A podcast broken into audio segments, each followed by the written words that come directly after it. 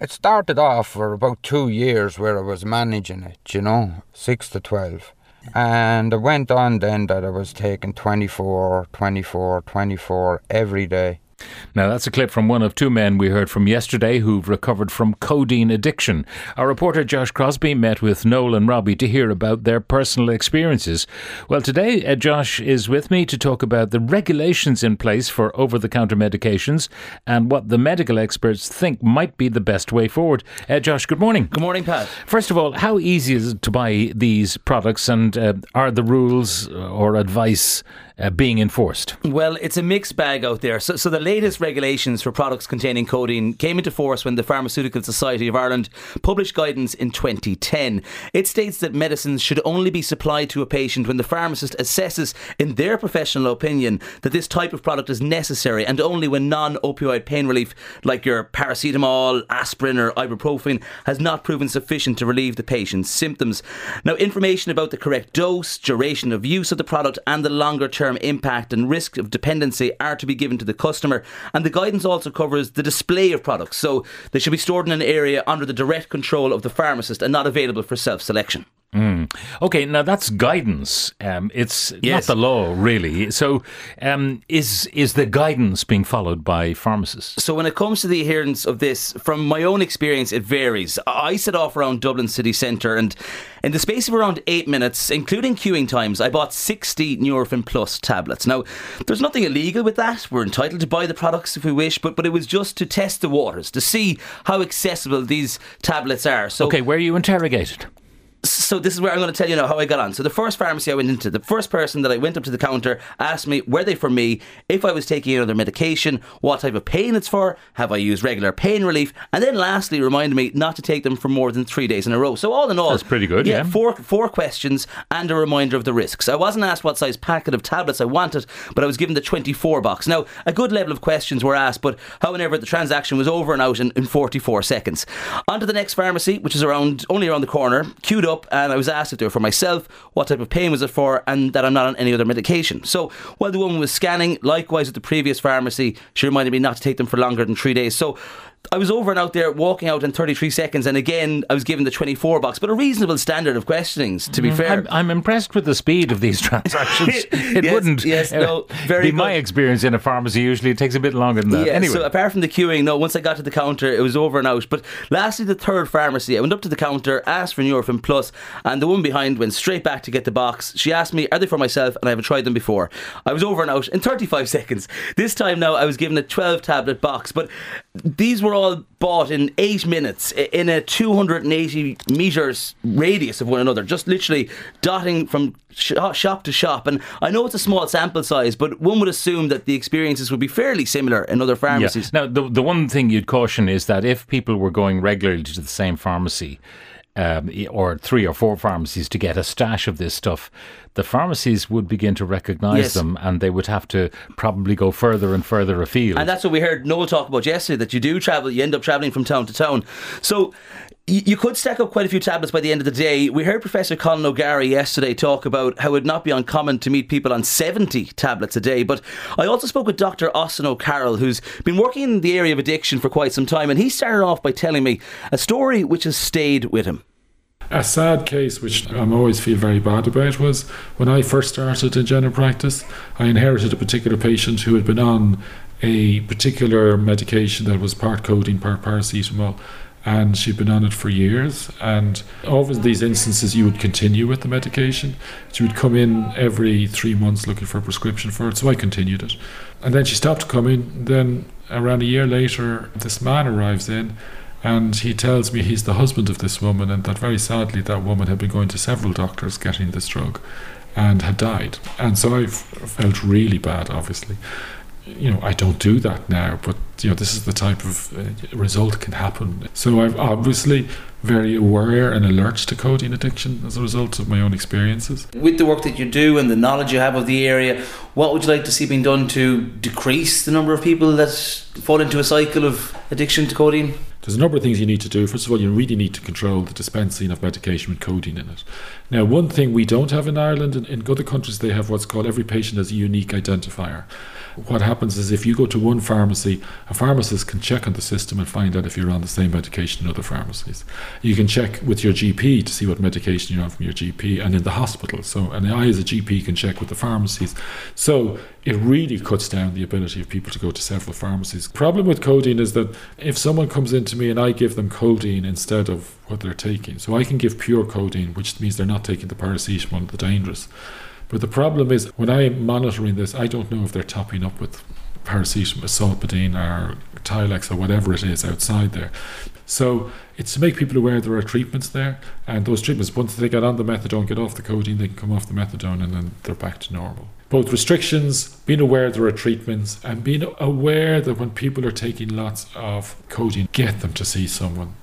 Now, that's Dr. Austin O'Carroll, who works uh, with uh, homeless and addiction services. Now, interesting point uh, by uh, Austin O'Carroll there on those specific health uh, identifiers. Because, hmm. uh, I mean, they'll probably tell you Sláintecare It'll come with Sláintecare, Sláintecare.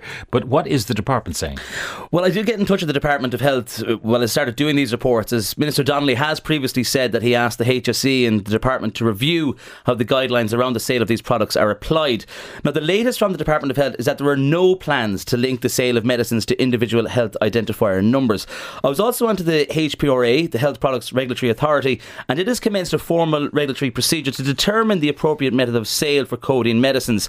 This began in quarter two of last year, and a spokesperson at the HPRA says the timescale for this review is dependent on the availability of information from external sources.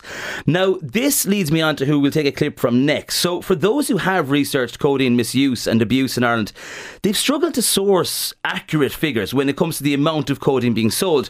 Dr. Michelle Foley is the Research Integrity Officer at the Southeast Technological University, and Dr. Foley worked on an EU project examining codeine use across Ireland, the UK, and South Africa.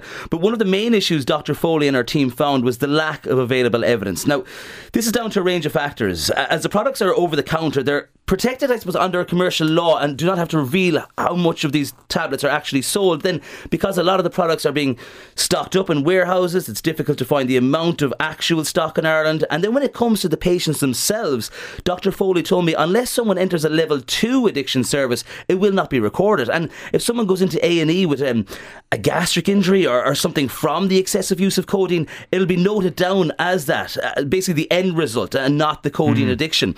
Dr. Michelle Foley started started off by telling me how online shopping is not only influencing the point of sales data, but also the rules around displaying these products. The advertising of codeine is prohibited, okay, in Ireland and has been for quite some time, for over a decade.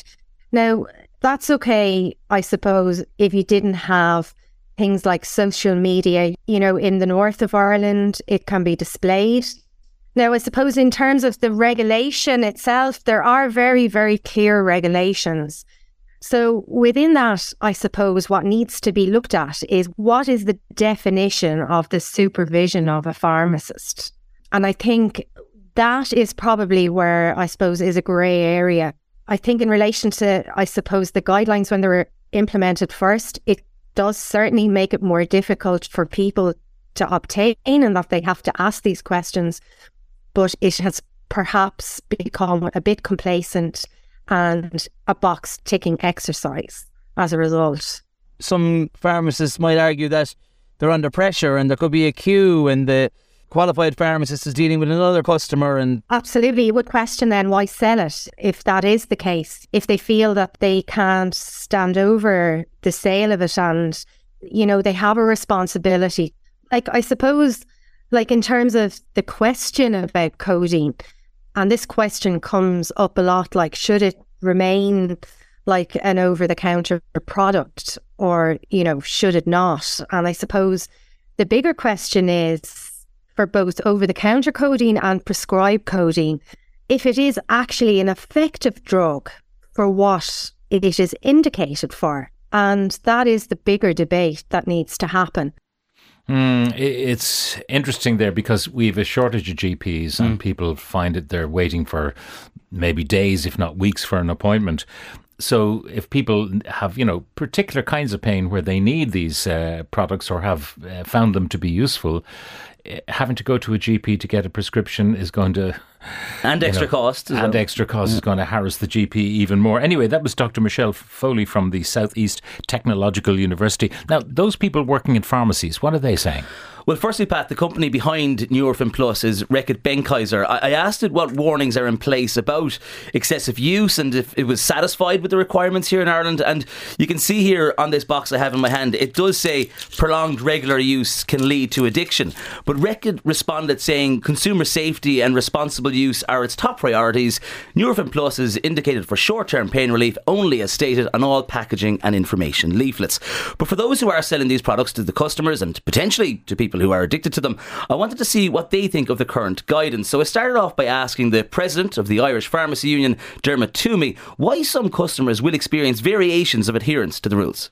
The Irish Pharmacy Union, we're very aware of the impact and seriousness of codeine dependency and abuse, and it's very important that all the public health measures that are in place are in place and that our members work towards them.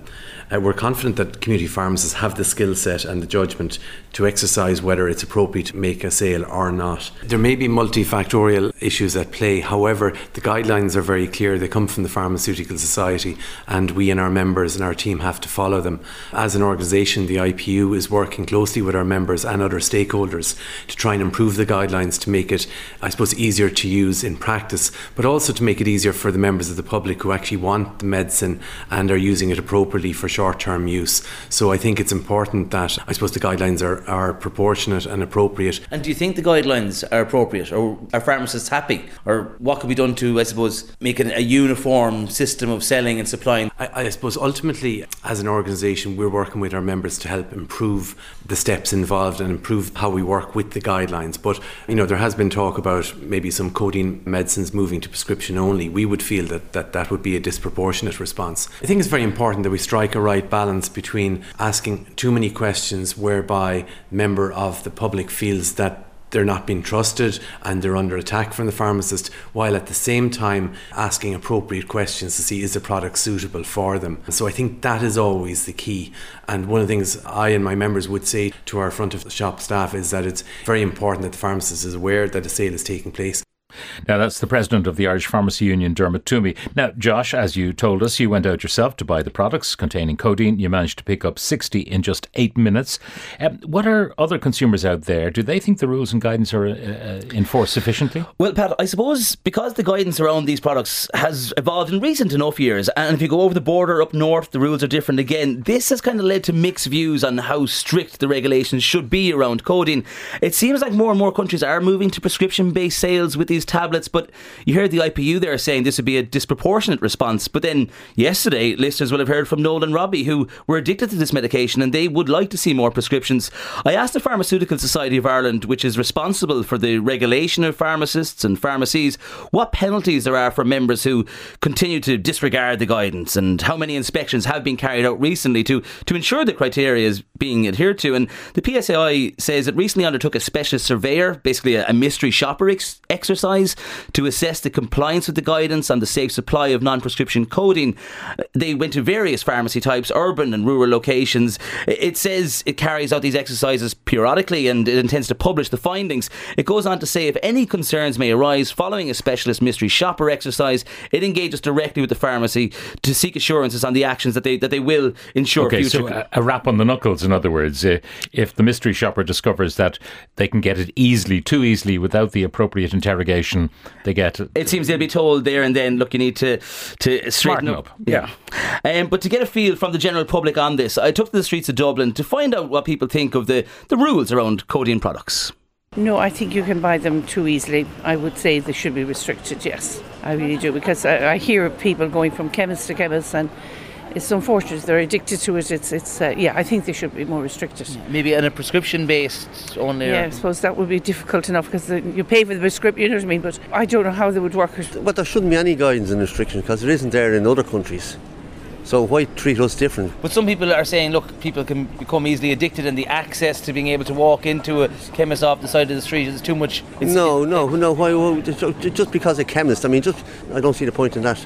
And I know they could be addictive, but then so is lots of things are addictive and you know, there, there's no restriction on going and buying whiskey, is there? You know? You're not told the side Yeah. effects when No, you're no, no, no. Usually, yes. Although some people don't, they just give it to you. We could help with getting more guidance on the dependency of codeine if you take it for too long. So what do you think now when you go into a pharmacy? uh, Is the guidance being enforced enough? Do you think? Um, yeah, no, I think it's it's doing really well, and I think for something like like a stronger medication, rather than paying sixty euros for a doctor, if your pharmacist is very good, it's great just to go in and get something over the counter. Yeah. So it's fine the way it is anyway. In your Well, I from what I can see, you know, I don't have any other issues with it, but from where I'm standing, I think it's good.